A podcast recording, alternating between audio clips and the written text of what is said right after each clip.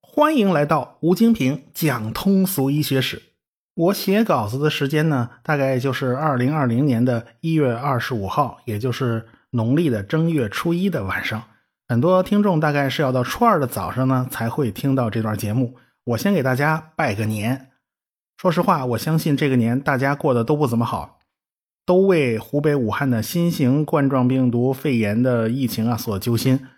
这次引发这场疫情的呢，还是冠状病毒，只不过是一种新版的冠状病毒。这玩意儿以前谁都没碰过。尽管大家都知道啊，这类病毒是很容易发生变异的。自从上次 SARS 疫情以后啊，呃，不知道什么时候就会卷土重来。但是自然界太复杂了，我们不知道这个家伙是会在什么时候以什么形式再一次杀回来。现在我们知道了，我们不可能像铺点球一样时时刻刻准备着、紧绷着这根弦儿啊！所以啊，这一次呢又中招了。说起来呢，冠状病毒以前并没有被大家所重视，因为这个东西比较弱。一九一二年，有一只猫呢得了一种被称为传染性腹膜炎的病啊，简称叫猫传腹。有人给他拍了照片啊，哎，你往上追溯的话呢，这是第一只留下证据的猫传腹患者啊。当时没有人知道这种病是怎么回事到了上世纪的六十年代，人们才搞清楚，实际上猫传腹就是冠状病毒导致的。有不少喵星人呐，就是因为得了这种病而丢了命的。在一九三七年，伯德特和哈德森呢，就从小鸡儿的体内第一次分离到了冠状病毒。这就说明冠状病毒在自然界是很常见的东西。到了上个世纪的五十年代，科学家们呢开始研究人的感冒，发现呢有一半的普通感冒是由鼻病毒引起的。这种病毒呢本来就存在于我们的鼻腔啊，平时是没事的。我们人类的免疫系统能够压住这个鼻病毒，一旦我们的免疫力下降，就压不住这个鼻病毒了啊。比如说我们冷啊之类的，于是呢我们就开始呢。感冒了就打喷嚏啊、流鼻涕啊，弄不好还要发烧啊，这就是普通感冒。但是鼻病毒只能对一半的感冒负责，另外一半它是怎么回事呢？这还需要继续的研究。到了1961年，坎德尔对一些不明原因感冒的患者呢进行了研究，他把这些患者的鼻腔冲洗液给直接种到了细胞里面进行培养，哎，看看能得到一个什么结果。结果呢，他啥也没得到，没有什么特别的事儿发生。也就是说，在当时的技术条件下是看不到什么东西的。他呢，就只好把这些标本呢保存在了零下七十度的这个冰箱里。说起来有点恶心啊，这个冰箱里保存着这么多管鼻涕是吧？过了四年，到了一九六五年，另外两位科学家叫泰瑞尔和拜诺，也要研究这个感冒病毒。一想起来，哎，冰箱里还冰着两管子标本呢，啊，就是那鼻涕，那就赶紧拿出来拿那个做实验复查呀。还是照方抓药，就把这些个液体啊直接接种到了细胞里面做培养，结果还是失败，也看不到什么特别的现象。又接种到了鸡的胚胎里面，结果呢仍然是失败。不得已啊，那只能搞人体试验呢。是不是因为这些环境跟人体相差太大呢？他们就从人体里面取了一些细胞做培养，然后呢，他这次终于发现了一种病毒。这种病毒呢不能耐受乙醚，而且它也很怕热。哎，结果实验呢就继续进行，他们把这种病毒接种在人胚胎气管纤毛细胞里面进行培养，又经过很多次的人体试验和干扰试验，最终呢把这个病毒给分离出来了。当时呢，这种病毒被命名为 B 八幺四，然后呢，把这种病毒接种到志愿者的鼻腔里面，志愿者呢就全都出现了感冒的症状。这摆明了就是说，哎呀，这个感冒就是这个东西造成的。到了一九六七年，阿尔梅达和同事们用电子显微镜观察了这些病毒，看到这些病毒的样子，而且呢，基本确定啊，这些病毒就是可以引起普通的感冒的。呃，他同时呢发现这些病毒啊是一种有包膜的 RNA 病毒。电子显微镜拍的照片呢是扁平的，在画面上呢就是一个圈加上周围一圈放光芒一样的尖儿，有点像那个欧洲王室的皇冠啊。咱们从上面往下俯视，就看到一个圈嘛。周围呢长了若干的犄角，犄角上面顶个小圆球，所以呢跟那个特别像，就管这个病毒起名字叫冠状病毒。实际上呢，我们知道那个都是这都是拍扁了的图像啊，真实的情况它应该是个三维的圆球，浑身上下呢长了好多金针菇一样的凸起啊，有点像个吉利球，平均的直径一百纳米。这个病毒呢算是比较大的了。这种病毒的基因组啊是一条单股正链的 RNA，长度呢大概是三万个碱基，属于基因组最大的 RNA 病毒之一。到了一九七五年，第二种引起人类疾病的冠状病毒呢被发现了。这种冠状病毒啊，是从拉肚子的病人的粪便之中分离出来的啊，反正都不是什么好东西啊。大家认为就是这种东西造成了人拉肚子，它就是病源。为了和以前感冒患者呼吸道里面分离出来的那种冠状病毒相区别，就把这两种冠状病毒啊分别定名为人呼吸道冠状病毒和人肠道冠状病毒啊，这是两种东西。到了二十世纪的七十年代啊，国际上就统一了冠状病毒的命名，了解了病毒的基因结构和部分功能，研究出了好几种可以识别的病毒生长的指标。你只有把指标定下来啊，才能检测啊，你这个是阴性还是阳性啊？起码有个判别标准呢。你是中刀了还是没中刀啊？科学家们发现啊，冠状病毒它怕热啊，冬季、春季比较活跃，到了夏天就蔫儿了啊。所以大家也能感觉到啊，好像冬季、春季人特别容易得这种感冒。成年人之中呢，有百分之十五的感冒呢是冠状病毒引起的。很多人呢，他搞不清楚细菌和病毒。细菌是一个单独的生命体啊，它是一个原核生物，是可以自己分裂、自己繁殖的。但是病毒就不是啊，病毒只是一段遗传信息片段，外面包了一个壳，所以呢，病毒是无法单独复制繁殖的，它必须插到别的细胞里边。利用别的细胞的分裂复制机制来扩大传播啊，来复制自己。计算机病毒啊，之所以叫计算机病毒，就是因为他们干的事儿是差不多啊，所以就把这种自己呀插到别的程序里面去，借助别的程序的运行来繁殖和传播的这种程序片段呢，就叫计算机病毒。想来这还是蛮贴切的，真的这个行为是挺像的。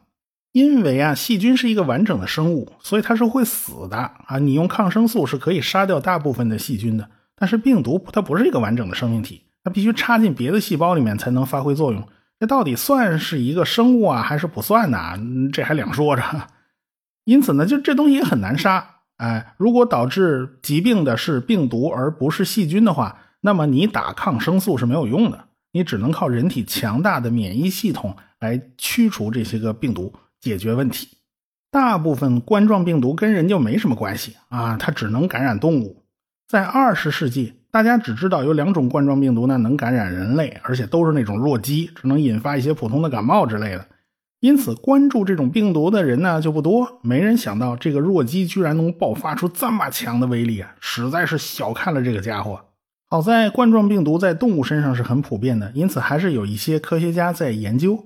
啊，这也就保留下了一些研究者，但是这些科学家做这种冷门的冠状病毒的基础研究啊，当时实在是看不出什么效益，因为这个病毒实在是太弱鸡了啊，你不会对人造成什么伤害啊，我就没有必要去多研究了。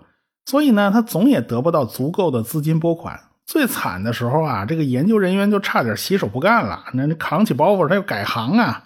就在这时候，一场突如其来的劫难就改变了这些科学家的命运。啊，好在保留了这么一批搞基础研究的学者，否则的话，那疾控部门想找一个专业对口的专家去问问，他都找不着，他都困难。二零零二年到二零零三年，冠状病毒第一次显示出了意想不到的杀伤力。首先中招的就是我们中国。从二零零二年的十一月末开始，有一种奇怪的病啊，就悄悄在广东境内传播。他们出现的症状都是类似，比如说发高烧啦、咳嗽啦、呼吸困难呐，然后胸片显示双肺阴影啊，部分病人还出现了呼吸衰竭。更要命的是，各种抗生素通通不见效，没个屁用。从这一点来看，当时都没人搞得清楚是是什么病嘛？到底是细菌呢，还是病毒呢？看样子不像是细菌。当时呢，这种病叫做非典型肺炎。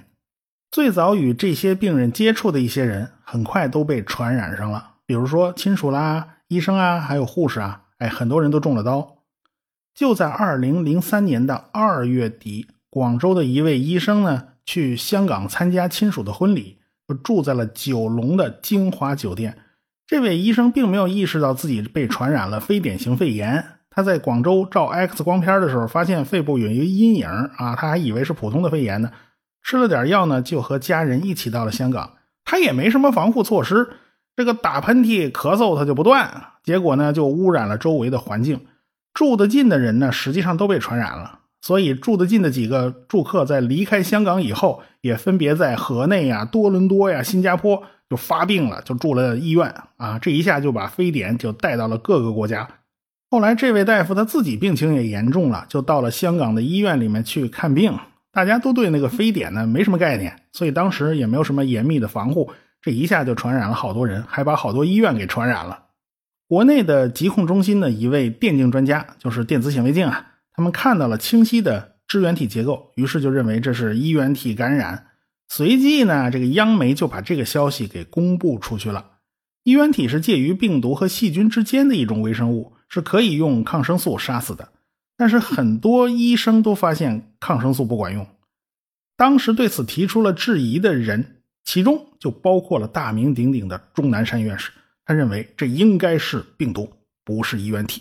这个问题就出在当时疾控中心啊，并没有严格的按照科赫法则来走。如果严格的按照科赫法则来走的话，就不会出现这种被打脸的事儿了。对科赫法则有兴趣的呢，就可以去听我通俗医学史里面讲到科赫和巴斯德的那两集。其实啊，国内也有单位检测到了病原体，只是呢，当时几个单位的协作沟通不太通畅，结果就被外国人抢在了前面。当时呢。美国、加拿大的实验室已经证实了，罪魁祸首就是一种新型的冠状病毒，以前没见过，这就是大名鼎鼎的 SARS 病毒。如果真是病毒，那这事儿就麻烦了，因为新型的病毒它是没有药可以治的，只能靠人体的免疫力。但是麻烦就出在了人体的免疫系统上。这个免疫系统它到底是怎么工作的呢？简单点说啊，首先就是对外来的入侵者进行识别。假如是自己身体里的东西呢，那就不管；假如不是自己身体里的东西呢，就招呼大量的免疫细胞过来围殴，哇，这个打一顿，直到把入侵者消灭为止。首先呢，是身体的免疫系统要认识谁是外来的啊。你假如认不出来，那就不会发起攻击呢。你要学习打老虎啊，你总不能一上手就去打个真老虎啊。你你等认清楚了，也认识了，你你也死了，这不行。你得先得弄个死老虎认识认识。啊，练练啊！这个死老虎呢不太好找，万一这死老虎没死透，那上来给你一爪子，这也不行啊，这麻烦。不要紧呐，咱们弄个猫来当模特啊，你照猫画虎嘛，你也行啊。要不呢，你你就看看老虎那照片也行啊，反正这种办法多的是。这就是疫苗的作用，疫苗就是起到这种让身体认识这个外来入侵者。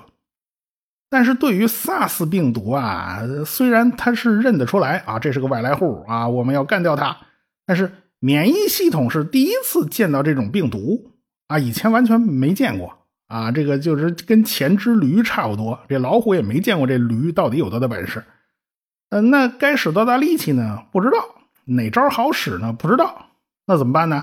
那就把火力调到最高嘛，然后？一上来就各种大招先放出去嘛。但是这个 SARS 病毒啊，偏偏很狡猾啊，那很难消灭。最后呢，这个免疫系统呢就蛮干一气啊，虽然也能消消灭这个 SARS 病毒，但是也把周围的环境啊弄得一一塌糊涂啊。这就是瓷器店里捉老鼠嘛，对吧？你不能不管不顾啊，你这打得稀里哗啦的了。所以 SARS 造成的伤害，往往是免疫系统自己过度反应啊，拼命放大招造成的。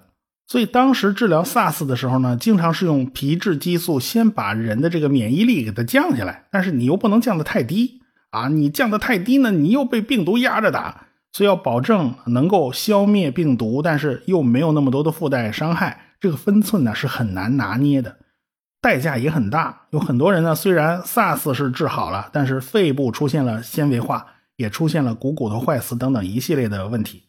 没办法呀，当时在那种情况下，那保命要紧呐。最后到了二零零三年的夏天啊，天气也热了，再加上各种隔离措施啊、治疗措施啊，SARS 的肆虐终于停止了。SARS 这个病啊来得很猛烈，人们第一次见识到了冠状病毒的威力。没想到这个家伙一般不出手，出手就不一般呢，这么快就要人命啊！全世界得病的人数大概是八千人左右，死亡的人数呢大概是八百人这个量级上，所以这个病毒似乎啊就从人们的视野之中啊销声匿迹了，没了。但是包括钟南山院士在内的很多人都明白，病毒的卷土重来是迟早的事情，这事儿哪有个完呢？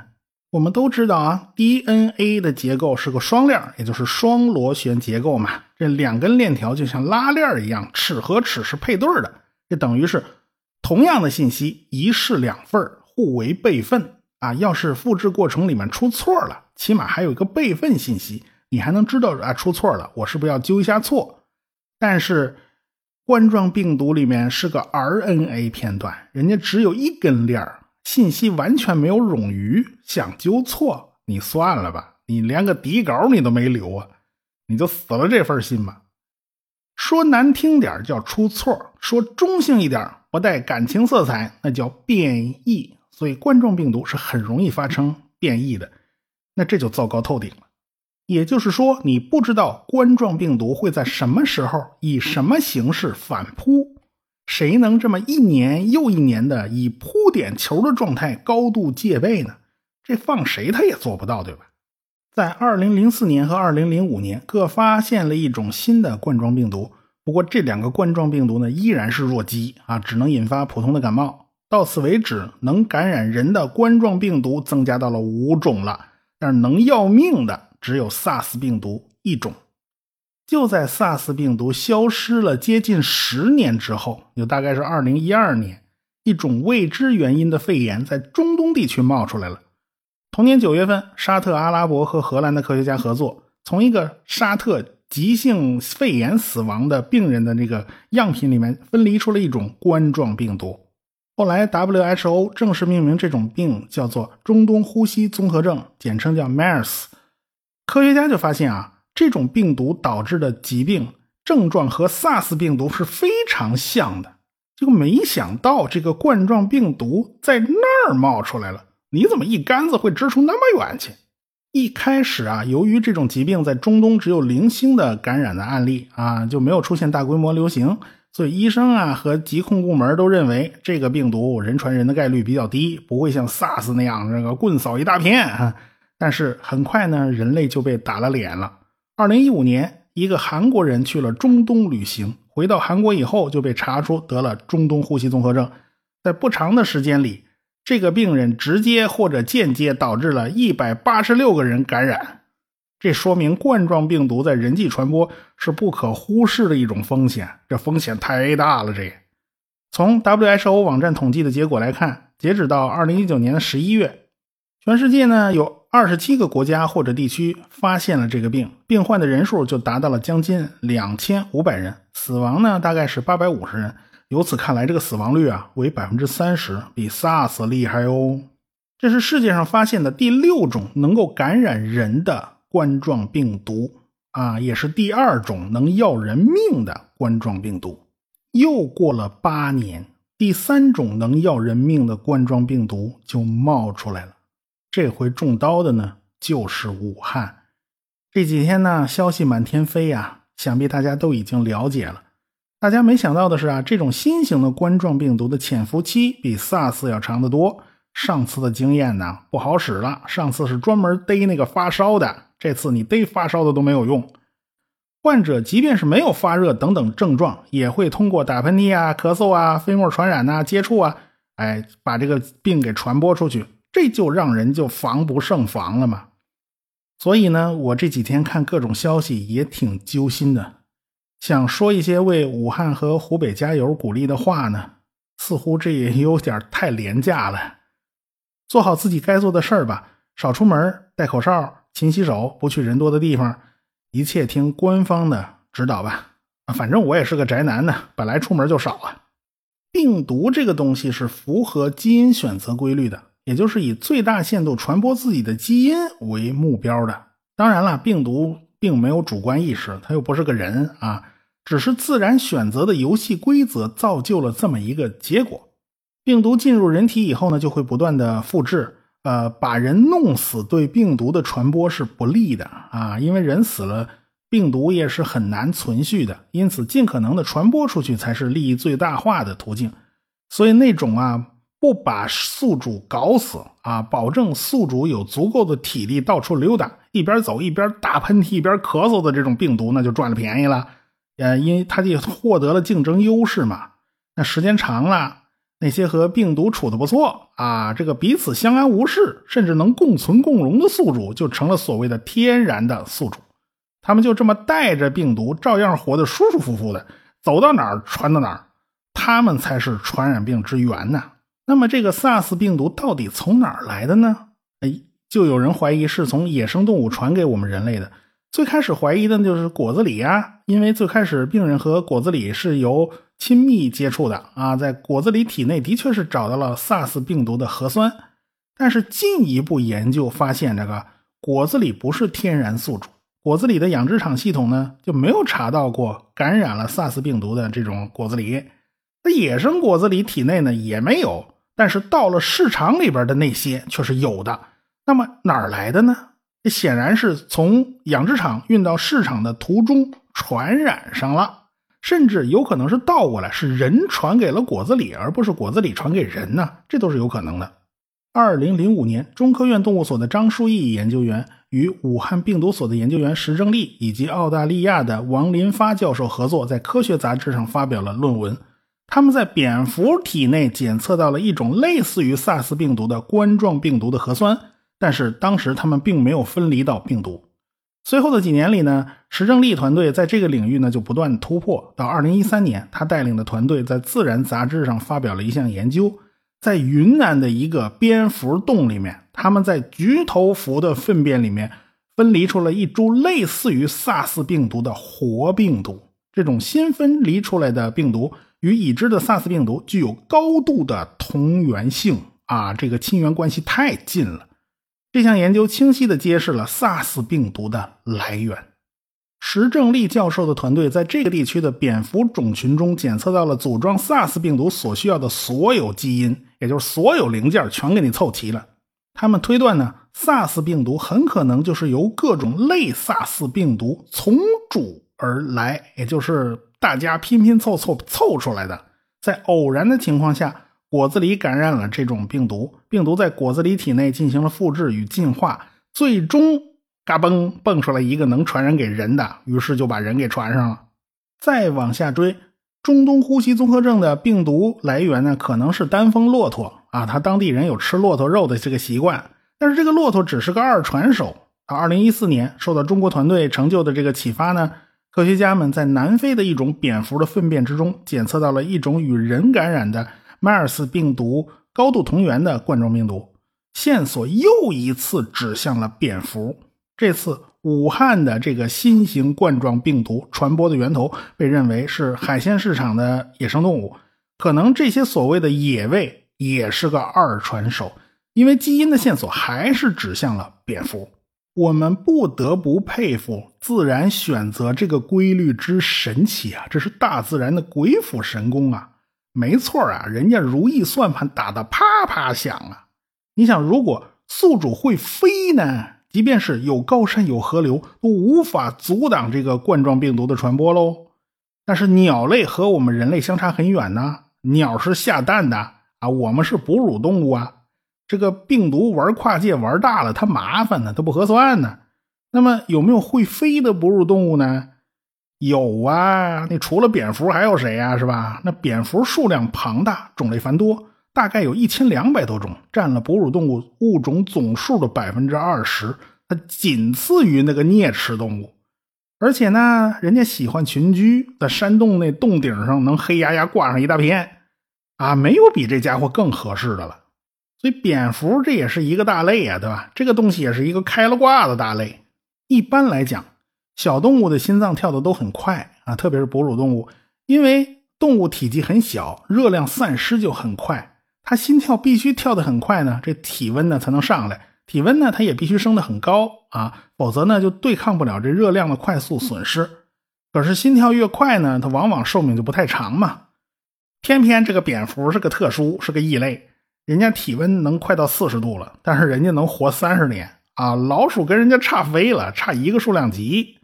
别看这俩长得还有点像啊，在飞行期间，蝙蝠的新陈代谢水平会增长十五到十六倍。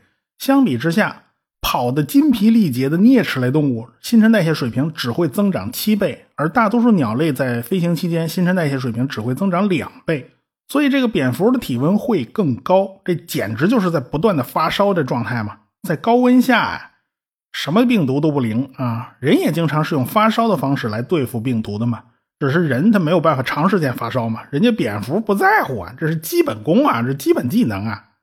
但是等到蝙蝠倒挂着休息了，不动弹了啊，冬眠了，那新陈代谢呢，它就慢下来了，这时候体温也下来了，这病毒呢就可以开始繁殖啊、复制啊。等到蝙蝠飞行的时候呢，这体温噌的一下又上去了啊，然后他们这些行为就再被抑制了，就这么循环往复。这个病毒想发作啊，没机会；想死呢，它也死不绝。于是，蝙蝠身上就携带了大量的病毒，再加上吸血蝙蝠之类的到处叮咬动物啊，简直是个会飞的培育器啊，一个会飞的病毒集散中心。还有一个重要原因就是，蝙蝠的基因组里面有很多有关基因修复的这种基因，而且表达量呢远远高于其他的哺乳动物。这些基因呢可以抑制病毒的复制啊，所以它自己呢没什么事儿啊，它百毒不侵呢。但是呢，魔高一尺，道高一丈啊，自然选择机制一直就在发挥作用。蝙蝠身上那些病毒可就逐渐适应了这种高温的环境喽。啊，那些病毒要是传播给了人，你人想靠发烧来对付这些病毒，你人家人家人家还不怕了。你这点温度比起蝙蝠身上那差远了，毛毛雨啦。所以啊，人即便是发高烧。啊，他也对付不了这些病毒，你反倒把自己给烧坏了啊！所以，蝙蝠身上下来那些病毒，一个个都都都特别厉害。浙大和华南农大分别在2017年和2018年独立发现了一种对猪造成严重威胁的冠状病毒啊，源头也是蝙蝠。原来二师兄他也是受害者啊，深受其害。本来人的活动范围啊，和蝙蝠这个活动范围啊是井水不犯河水啊，挨不上啊。但是随着人口的不断增加，人为的自然环境破坏呢就日趋严重啊。蝙蝠的栖息地呢也遭到了破坏，这些呢都是那个蝙蝠向其他物种传播病毒的一个原因嘛。接触机会多了嘛，常在河边走，那哪有不湿鞋嘛？这就是一个原因呢。第二个原因呢，就是我国特色了，那就是所谓的喜欢吃野味啊，山珍海味嘛。这些动物啊，都不管是野生的还是养殖的，很多都是没有经过严格的动物检疫的。这东西你也敢吃啊？有些人的胆子就真大呀！您您不差这一口吧？你，你能不能就别再吃野生动物了呢？你把命搭上就不值当的了，对吧？这倒好，嗯。这传染病闹得全国人民的年夜饭都没法好好吃了啊！这种陋习啊，还是淘汰吧。总之，人类和自然之间的这个关系啊，复杂着呢。我们不可能彻查世界上每一只野生动物，是不是？我们查不过来啊。不管是鼠疫啊，还是狂犬病啊，还是各种冠状病毒啊，就全都隐藏在它们的体内呢，是吧？与它们的接触是有风险的。躲远点不接触是最优解，是最佳选择。我们在这还是要劝大家呀，管住嘴啊！好，有关冠状病毒，我就讲这么多了。其他的事呢，咱们下回再说。科学声音。